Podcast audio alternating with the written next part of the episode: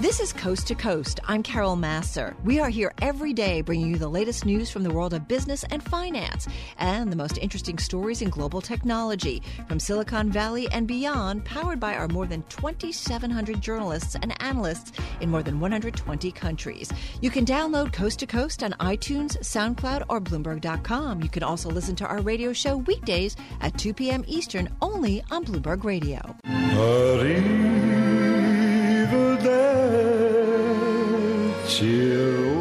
All right, so as you know, U.S. stocks tumbling the most in a month, joining really a global equity sell off sparked by concern Italy's political woes will destabilize Europe.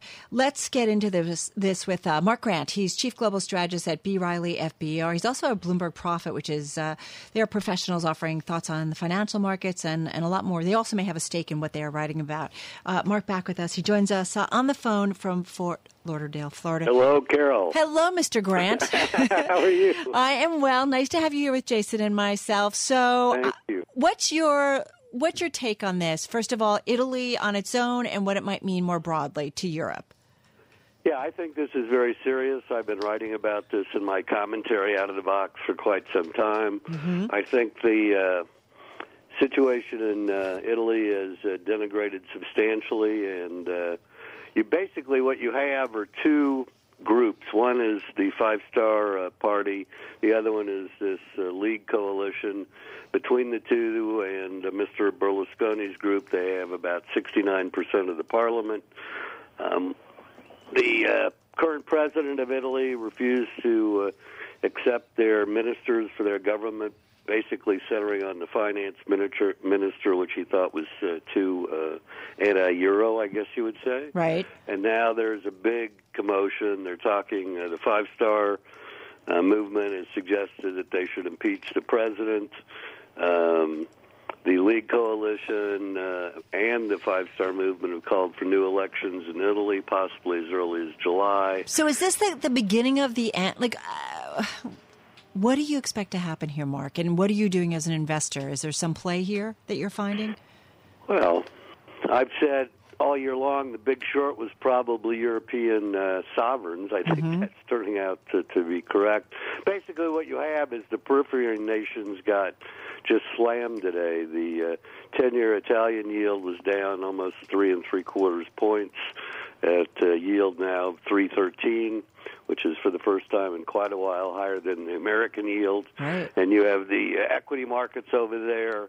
Um, the main uh, Milan uh, Italian market was uh, off almost two and a half percent. Uh, 2.65 percent. I'm sorry, down 581 points.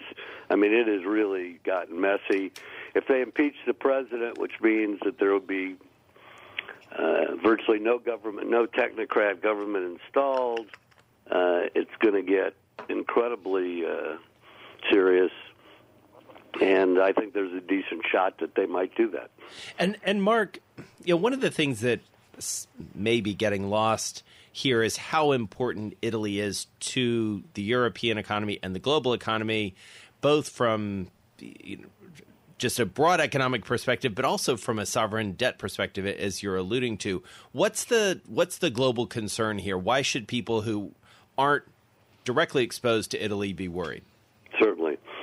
Jason, the uh, issue centers around not Italy as a standalone nation, but Italy as uh, the third largest economy in the European Union.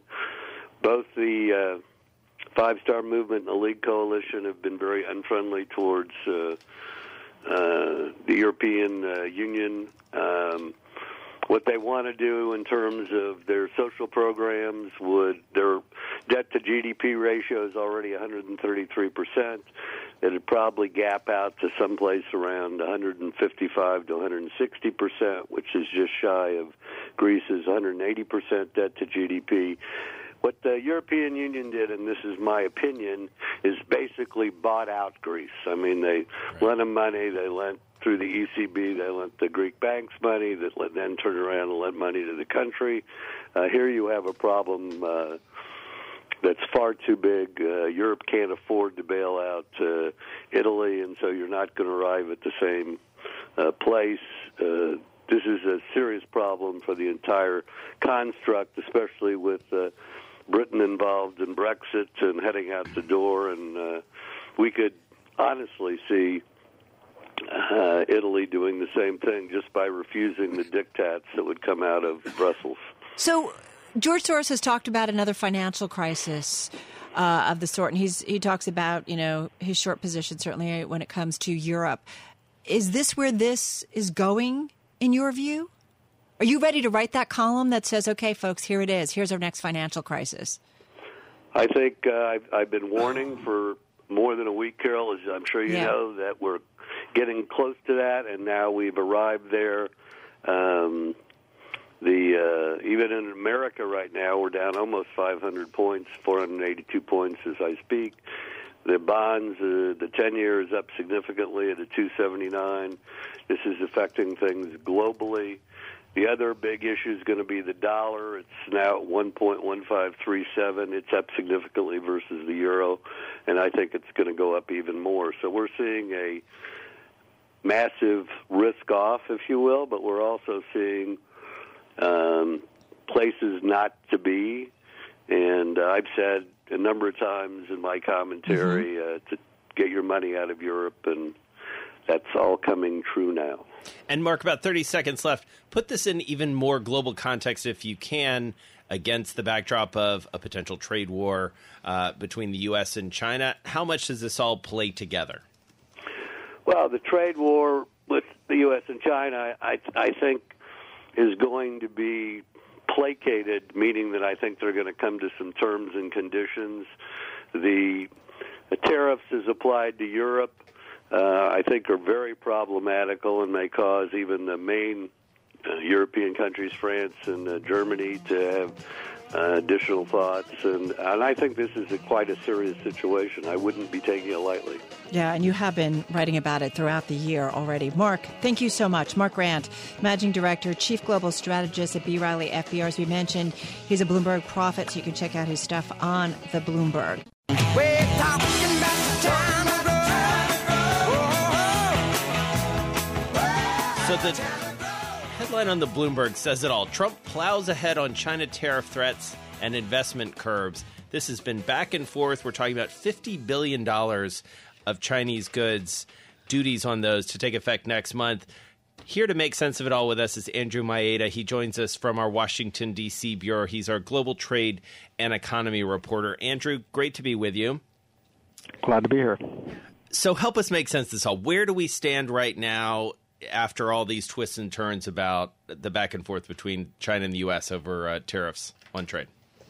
Yeah, well, I think the the bottom line is that it looks like a trade war is back on the table for the Trump administration. Uh, what they announced today is that uh, they will move ahead with plans to impose tariffs on up to $50 billion of Chinese goods. They're also going to go ahead with plans to restrict uh, Chinese investments in, in the U.S. Uh, there was some uh, uncertainty about whether the president would follow through with that. If you recall, uh, Steven Mnuchin, after the latest round of talks, the Treasury Secretary said that the trade war was on hold. He said that the tariffs were going to be on hold, uh, and now the Trump, the the president, essentially saying that this is back on. So I'm confused because, all right, this has been going back and forth, right, since I think March or so. But he also um, slapped an additional $100 billion in tariffs on Chinese good, yet we haven't yet heard from U.S. officials on what that list of target products is. So I'm, I'm really confused about kind of where we are. Is this just normal back and forth trade talk, you know, tough, be really tough, and then back off a little bit? Or, or I, I don't know. How do we make sense of it? I think that people just have to accept that volatility is the norm right now uh, with respect to President Trump's trade policy. I mean, I think part of it, uh, as you point out, probably has to do with uh, Donald Trump resorting to some of the the strategies and tactics that he used as a as a real estate uh, executive. I mean, this is the art of the deal in some ways. Uh, Well, it's so funny that you say yeah. that. I just I just googled art of the deal major themes. Jason and I have done a story for Business Week um, talking about how the North Korean le- leader has probably read the book as well and is kind of taking pages from his book in his negotiations uh, with President Trump. And I'm just is this the book just playing out again when it comes Maybe to it's China? on, maybe maybe it's on President Xi's nightstand as well. Exactly. Um, yeah, I mean, I think that that's part of it. Uh, you know, I spoke to a trade expert uh, recently who said, you know, maybe we should just take the president at his word when he says he likes tariffs. Everything seems to start from that point. I mean, the the president has a preference for using tariffs as a tool of trade policy. Now, then, what ends up happening is that uh, you know the U.S. runs into difficulties when it tries to implement those tariffs or when it tries to use them as leverage in negotiations. So, a big reason that we're seeing this announcement today, for example, is that the president's been coming under a lot of political pressure Right. in Washington from both sides of the aisle for being seen to be soft on a Chinese telecommunications company called ZTE. And that's probably a big reason why he's coming out with this statement. He's ramping up the pressure on China. Partly to appease uh, Republican lawmakers in particular, and it also comes just a few days before he sends his Commerce Secretary to Beijing for talks. I also wonder how North Korea plays into all of this. Yeah, absolutely. Uh, I mean, China is uh, North Korea's biggest uh, political patron. Uh, no peace deal with uh, Kim Jong Un is going to happen without China's consent. So, you know, if the U.S. is pressing, uh, is, if the U.S. is threatening a, a trade war with with, with China uh, simultaneously, uh, it's difficult to see how they could work out a, a, a peace deal. But but as as as I think you referenced, I mean, you know, the the, the talks on a on a North Korea trade deal are also in flux. So there's a lot of volatility here. To go back to what I said, I mean, I think investors, I think people watching this closely uh, will have to buckle in because I think that this is going to go on for for many months.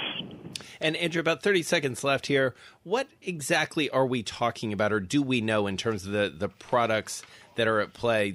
I've sort of read about, you know, flat screen TVs, some medical devices, but but do we have a real sense of what's what's in play? Yeah, so the administration has released a list of the $50 billion in, in uh, Chinese goods that will be hit with tariffs. You're right, uh, flat screen TVs are on there. Some, some uh, consumer goods, such as uh, mobile phones are, are are actually not on there, but this is pretty sweeping.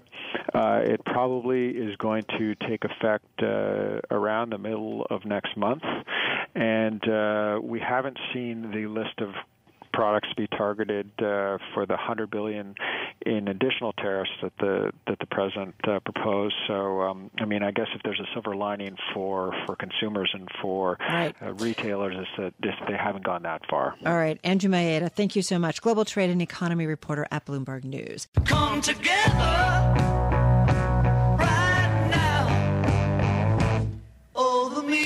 we do have some deal news on this Tuesday. JAB Holding, they already own Panera Bread, Au Bon Pain, Peet's Coffee, Krispy Kreme Donuts. Well, they're now adding to the menu, acquiring Pret a Manger from Bridgepoint Advisors for about 2 billion, at least according to a person familiar with that matter. Let's get some thoughts on the deal. Back with us is Erik Gordon, professor at Ross School of Business at the University of Michigan. Erik joining us on the phone from Ann Arbor, Michigan. So it's a food deal. It's like adding to the menu here. Um, this deal makes sense to you? This is some huge menu. Yeah, you know, I, I think this one does uh, because uh, it helps them, oddly enough, with their coffee business. Coffee, uh, you know, coffee and Pret, you know, I, I think of Pret as more healthy stuff. Uh, but uh, JAB has, in fact, put together this coffee empire you've described Peet's, Caribou, Keurig, Keurig cups uh, along with DE Master Blenders and companies whose names I don't I don't even know what kind of coffee it is, uh, and and coffee is is really profitable. So if they can expand the coffee business, if they could sell, you know, for example, Peet's Coffee or Caribou bagged coffee in the Pret stores, uh, that would that would make a lot of money for them. And and Erik, why is coffee such a good business? You know, boy, that's a great question. Co- coffee is one. It's profitable. It's really profitable. Even when you use high-end beans, it's still, you know, it's still mostly water and some high-end beans, and it's not labor-intensive to do. What's the margin on a cup of coffee? I, I'm always curious about that. I'm I'm a I'm a cheapskate and I, I drink the Bloomberg coffee, um, which is really good by the way. But I don't go down to Starbucks and spend I don't know what is it, Jason, four, five, six dollars. Yeah, It's about that. I Yeah, do. yeah. I What- do go downstairs. Do we, Eric? What's the margins on a, on a cup of You know, coffee? so depending on who you are, what kind kind of beans you're using, it can be 60% to 85%. Wow. So it's, uh, and you know, it's one of the few bright spots in food and beverage. Think about what's going on in food and beverage. I, I mean, it's just terrible. I mean, Campbell's Soup in trouble, CEO retired, Mondelez in trouble. Uh, CEO retired. There, there aren't a lot of things that are working coffee coffee does work and JAB the this outfit that bought Pret is in sort of the global global tug of war it's sort of China US but in the coffee business it's between JAB and Nestle from Switzerland so JAB is still not as big as Nestle but it's it's trying to get there So, Erik, you've been looking at private equity for a long time, and I'm always fascinated to understand why private equity firms are buying and why they're selling. And in this case, uh, you've got a seller. JAB in some ways feels like a private equity outfit to me. You can you can tell me whether that's right or not. But what what, what are the economics here from a private equity perspective? Yeah, I think you're exactly right. I think JAB is sort of half private equity firm, half sort of food conglomerate, uh, but it acts very much like a PE firm. So you sort of have a pass off from one to another. And the idea with a PE firm is uh, Bridgepoint, the name of the PE firm that uh, owns Pret. Incidentally, trivia point, um, they bought part of it from McDonald's. McDonald's owned about a third of Pret at one time and sold out to Bridgepoint. So the idea is you buy a company and you do one of two things with it. You change it operationally. You, you save money or you expand it. In, in this case, they expanded the company. They didn't fire people. That's the other PE thing. Um, or you do financial engineering where you load it up with debt. Well, in, in this case, they expanded the company, made it uh, be worth a lot more, and then at some point the PE firm has to sell it, even though it's a perfectly good company, Right. because the PE firm has to give the money it used to buy the company back to the people who gave the money to the PE firm. And is your sense right now? I mean, certainly this is. I feel like what we're hearing that we're value with valuations being what they are. The smart private equity firms are probably more sellers than than buyers, at least at the moment. Does that Yeah. jive with what you're hearing? Yeah, you know, if you're a PE person, uh, when the prices are high, you're happier about what you sell than what you have to buy. And and yet they've got a lot of money, a lot of the proverbial dry powder sitting there uh, waiting to be invested. Yeah, so you know you're forced to buy stuff and keep your fingers crossed that you can do something internally at the company to make it worth even more than the high price you just paid for it. Well, I'm also curious, like, who else has to do some kind of move at this point? You mentioned Nestle and JAB, you know, becoming a bigger challenge to Nestle at this point. They, of course, own the Nespresso coffee brand. Uh, and you did have Nestle, was it recently, last month, this month, um, paying more than seven billion for the right to market Starbucks products from beans to capsules. So that's a marketing deal, it seems like, and who knows if that goes much further. Who else has to do something as a result of this, or who might do something as a result of this move by G- JAB? Yeah, so I think the coffee thing, uh, you know, it would be interesting. Who else is big in coffee? Uh, Dunkin' Donuts is very big in coffee. They're not very glamorous in coffee, but uh, they sell a lot of it. So does McDonald's, but McDonald's isn't going to be in play. So, you know, keep your eye on Dunkin' Donuts. But I think any of the food companies, look look over at the Krispy Kreme, the Panera brand, uh, Einstein Bagels. Uh, look at some of the other companies that are involved with JAB, and then look out there and say, "Wow, you know, who's who's kind of hurting? What will Mondelez sell off? What will Campbell sell off? Uh, you know, they bulked up and bought a bunch of stuff, hasn't worked. So when you buy stuff and it doesn't work, then you turn around and you sell the stuff back out into the market. It's it's heaven for the investment bankers. I mean, I'm also wondering about something like a Coca Cola or a Pepsi or something as they're watching, you know, people doing, you know, drinking less soda or not as an interest. You know, do we continue to see some, you know, we've already seen pivots by both of those companies, but do they even pivot even more? Should they? Yeah, I think they have to because I, I think uh, they're going to see even lower sales of their stuff that's basically high fructose corn syrup and fizzy water. So I, I think they will be acquirers. Interestingly, Coca Cola is huge in canned coffee Right. in Japan. In Japan.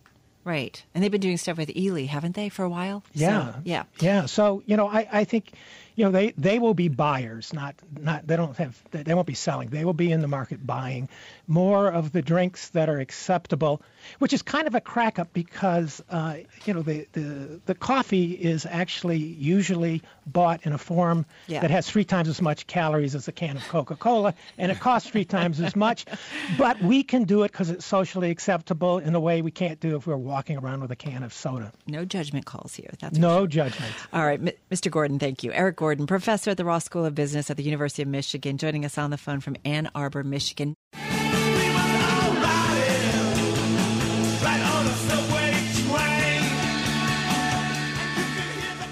Carol, you know when you read a story or you hear something and you think, that is true. I've been seeing that all along. There's a great story about, uh, right along those lines, uh, today on the Bloomberg startups colonize New York subway pricing out plastic surgery ads. And what it's about is this idea that if you're sitting on the subway or standing on the subway, you're seeing all these hipster brands. Right. And not the plastic surgery ads that were candidly kind of creepy. And I have to for say, I've been, so, so long. I've been reading these for a while, right? They're all over the place. They're all over the place. So to break it down for us, we've got Gerrit De Vynck. He's a technology reporter. He joins us from our Detroit bureau. Gerrit, thank you for this excellent story. Tell us what's happening on our subways.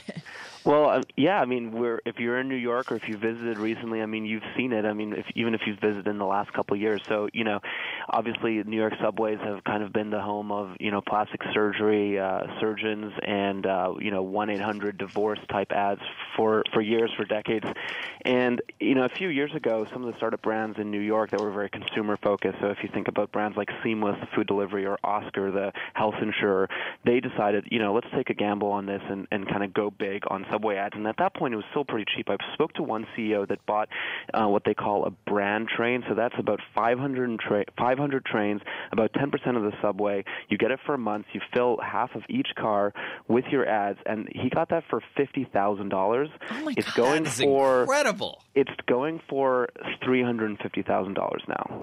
Wow! And I have to say, when they do that, Jason, like when they put them all around and they have like different different lines, like I find myself looking around the subway uh, card to kind of read all of it. I want to check out the whole campaign because I just find it interesting. I, I know, and, and it is interesting too. And Gerrit, you pointed this out in your story that you are crowding out. I mean, th- this trend is, is crowding out. You know, not just the plastic surgeons, but you know, one of my favorites is Manhattan Mini Storage, and I had, as a Braves fan, I have to read this to the detriment of probably our viewers. One of their one of their uh, lines was, "Why leave a city that has six professional sports team and also the Mets?" I mean, I'm gonna miss those in favor of the you know Casper mattresses. But so where does this go from here, Gerrit? Yeah, well, I mean, you know, it's the price has still gone up, right? I mean, I, I spoke to one who bought in December; it was two hundred fifty thousand. Like I said, now if you want to buy for next December, it's you know a hundred grand more than that. So, you know, it, it still seems to be something that's worth it for these companies. They're all, you know, the ones that are doing it are highly capitalized. They've just, you know, coming off of ten or fifteen million dollar venture capital rounds. You know, some critics are saying, you know, it's a typical sign of startup exuberance. They're, you know, spending their money away. They can't measure the real impact. But the CEOs who do this say that, you know, there's a it's a real rite of passage for them, and it it, it also shows, you know, gets them in front of journalists like ourselves, and also maybe people that they want to hire, right? I mean, if you're an engineer and you're looking to decide which startup you want to work for, if it looks like they've got a solid presence in the subways, you know, it, it gives them a sort of added, you know, kind of sense of credibility. Does oh, go ahead. Eh, Well, I was going to say, I, it also tells you a lot, and you were alluding to this, Gerrit, about the city where we live and work in the sense that, as Gerrit said, you know, you've got a certain type of person who's riding the subway. It's a more affluent commuter, candidly, Right. uh, in New York than you might find in Los Angeles, where everybody's in their cars, and also speaks to the increased prevalence of venture capital backed companies and venture capitalists themselves that are here in New York City. Absolutely. Well, I'm also curious too about what the ROI is on this. So they plaster, you know, the subway cars with these ads. Does it pay off? It does because they keep doing it, right? And and it's definitely much much harder to measure. And part of the thing that makes the story interesting is that we're in an age where you can go on Google or Facebook or Instagram and buy digital ads, and you can sort of immediately measure exactly Right. how how much ROI you get. But those are getting more and more expensive. You know, Instagram, Facebook, Google. You know, Facebook and Google are sort of this duopoly in the online advertising world. They control more than 85% of digital advertising in the United States. The prices for that is going up, and so you know counter to sort of the assumption that maybe you know traditional forms of advertising would die out in the digital age. You know that's not the case. I'm also wondering too, all those digital ads. I don't know about you guys, but I just like I hit them, I click them, and I get rid of them like right away. I'm just so tired of them.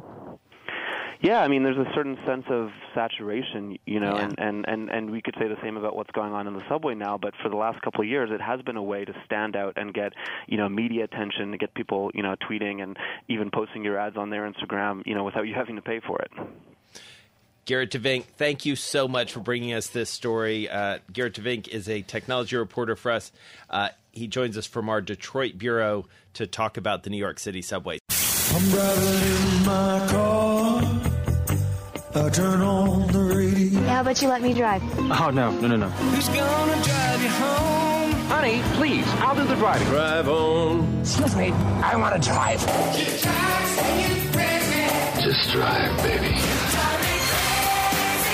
It's the question that drives us.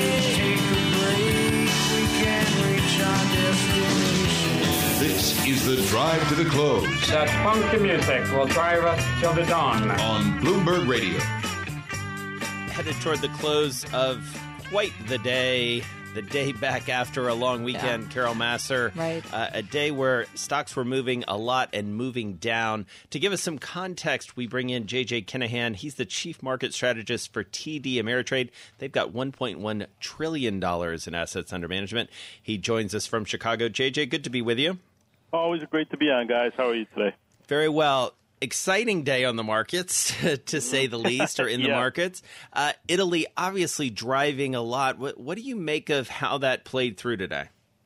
Well, you know, you, you see, I I always call them sort of the three horsemen of risk, and that being bonds, the VIX, and gold. And you're seeing the VIX up, you know, pretty significantly, near almost 40%. Obviously, bonds had a huge move today as you see the uh, 10-year rate actually flirting with 2.75%. But gold doesn't quite really get up there. So what that tells me, and one of the reasons I think is because people came in for the strength of the dollar and the strength of the yen, is two the two currencies people turn hmm. to during this crisis. So what it tells me is that this is a, a crisis that may affect stocks, may affect rates for a little while, but I don't think it's anything that long, at least the market views right now as long-term crumbling the foundation. I will say your, your listeners who have exposure to Europe in terms of the companies they invest in and how much they do in Europe, they may want to take a look at are they ready for some of that exposure. But at least in the short term, uh, it's it's more of the. It was almost like they, they- everyone was tired of hearing about North America and Asia, and they said, "Hold on, don't forget about us here in Europe. We can cause problems too." Well, talk to me. I you know, I always care about when there's these big macro things going on. Is you know, fundamentally, what is Italy facing at this point, and that really determines, you know, what's going to be the environment certainly for Italian companies and kind of the broader uh, assets in Italy. What do you see when we talk about that, JJ?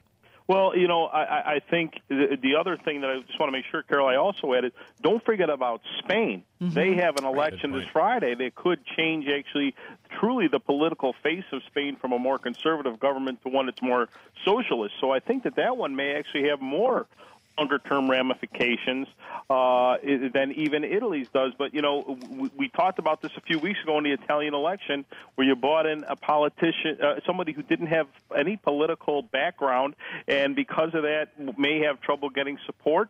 And we're kind of seeing exactly that happen. So one of the things, though, that it means for uh, for us here is it, it puts the Fed in a very funny spot because we're all pretty convinced that at this meeting, you know, in a week and a half, they're going to go in and raise short-term rates, but in this, at the same time, long-term rates may remain under pressure as people want to keep their money in U.S. Uh, U.S. Treasuries that are a little bit longer dated, and so that may make a very uh, a very tough situation for the Fed because I think it takes away a lot of the inflationary pressures if the European economy slows down Right. that we that they were looking for. And JJ, let's not forget, obviously, that part of this broader backdrop also we look at what's happening in over in the eastern part of the world in Right. Korea. Uh, obviously, talks on again, off again. How are you playing that through the investment thesis here? Well, I, I think the, the the first thing you have to do is say, you know, a, a lot of negotiation has been done in the press through Twitter, whatever it may be. Right. So you have to separate hyperbole from what's actually going on. And I think the biggest thing to do is to say, you know, are are am I more concerned about what a you know the North Korea maybe on again off again con- conference, or am I more concerned about the fact that Disney had a terrible opening weekend for the Star Wars movie that missed by you know thirty million dollars? So I think you really have to sort of put what what plays well for twenty four hours news networks to what's actually affecting my investment decisions. That's a fair and point. Be, and it can be very eh, listen for the people listening at home.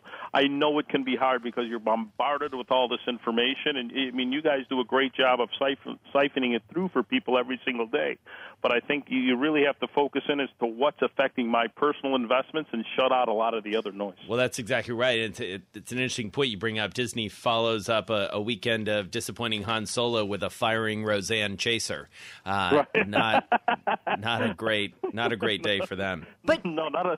That's not a Memorial Day cocktail. is no, but these are things that ultimately we're going to see probably play out. You know, when we get the next round of uh, of earnings, these are things that start to impact the top and bottom line in terms of revenues and so on and so forth. I should mention Disney shares. Now I know we're in a down market, but they're down about two and a half percent uh, in today's trade. So, okay, I was curious too, JJ, if you had a bunch of investors coming back from the long holiday weekend, um, giving you guys up a call at TD Ameritrade, trying to figure out, okay, what does this stuff from Italy mean?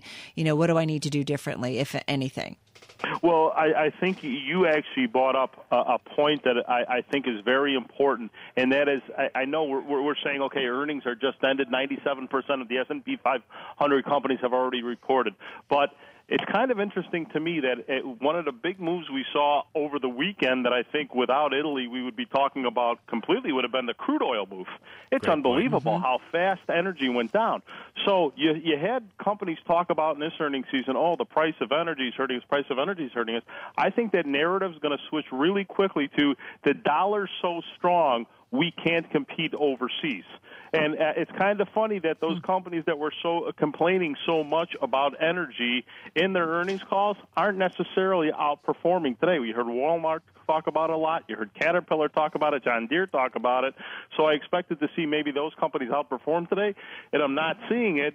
So that tells me, hmm, you know, is the market saying energy is going to bounce back, or is the market saying maybe it wasn't as big a thing as we thought?